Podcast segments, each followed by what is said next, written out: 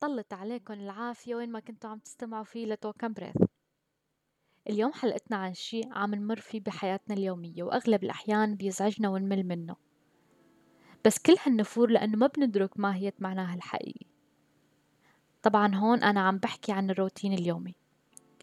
الروتين بيزعجنا ويخلينا نتنرفز من حياتنا. ونبلش نتأفف. أف كمان اليوم حروح الشغل. أف كمان اليوم في مدرسة أف شو حأطبخ اليوم؟ بس بالحقيقة هالشي اسمه استقرار وهالروتين هو نظام حياتي مستقر. بالفترة الأخيرة كتير سمعت ناس بتقول أوه ملينا كل يوم عم نعمل نفس الروتين ما في شي جديد. بس شغل بيت أكل نوم. وكمان تاني يوم شغل بيت أكل نوم. طب ليش؟ ليش عم تعمل لحالك عدم استقرارية نفسية وكآبة؟ وأنت بإيدك إنه تعمل أي شي ممتع بدك إياه. فيك تنظم حياتك بالطريقة اللي بدك إياها. فيك تجرب أشياء جديدة. فيك تطلع خارج زاوية الراحة اللي عم تعيشها.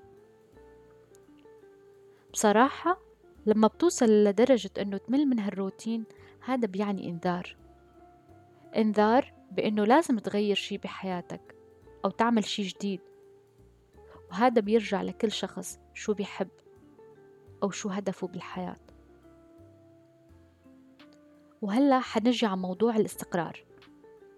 في ناس بيفكروا إنه الاستقرار هو الزواج. لأي مدى هالكلام صح؟ بالنسبة إلي أكيد هو بيلعب دور مهم. بس مو بالضرورة يكون هو الاستقرار ذاته. لأنه بكل بساطة يمكن أتزوج ويكون أنا وشريكي أو شريكتي مختلفين تماما وما في أي انسجام. فهون حيكون في فوضى والفوضى عكس الاستقرار.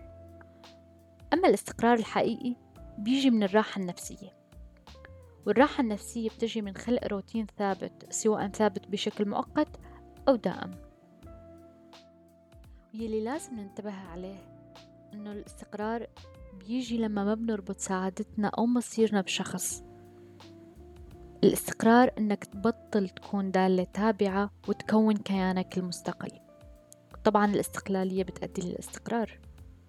هون بنرجع على نقطة كتير مهمة حكيت عنها بالحلقة الماضية وهي اكتشاف الذات. لما تكتشف حالك تخلق character مستقل ومستقر. الشخص المستقل فكريا وعاطفيا ماديا هو الشخص اللي بيعمل system معين ليوصل للاستقرار ومتابعة الحياة بروتينها والاستمتاع بالروتين يلي بيفتقده الكثير من الناس. يعني عزيزي المستمع كون ممتن لهالروتين اللي عم تعيشه بحياتك أو بحياتك. هالكلام من القلب. بتمنى أنه وصل لقلوبكن. كانت معكم شيرين من توك أمبريث دمتم طيبين.